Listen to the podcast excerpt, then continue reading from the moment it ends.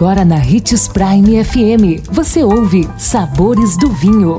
Todas as notícias e informações para quem ama o mundo do vinho. Apresentado por Sabores do Sul, Adega Emporium. Sabores do Vinho. Olá, seja bem-vindo a mais um Sabores do Vinho. Eu sou Marno Menegatti, sommelier da adega Sabores do Sul Granvino. E em nosso programa de hoje, de mito ou verdade, a pergunta é: a Cabernet Sauvignon é a melhor uva para iniciantes? O que você acha?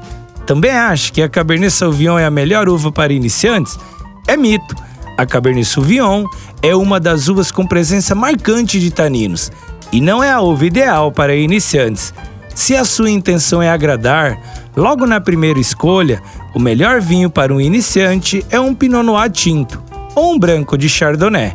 São vinhos de textura veludada, aromáticos e elegantes. Mas lembre-se, essas duas castas são classicamente as escolhas mais seguras, mas não são infalíveis. A dica é simples: compre um Felite Pinot Noir do Chile ou um vinho da vinícola Lídio Carraro Pinot Noir e terá grandes chances de acertar nos tintos.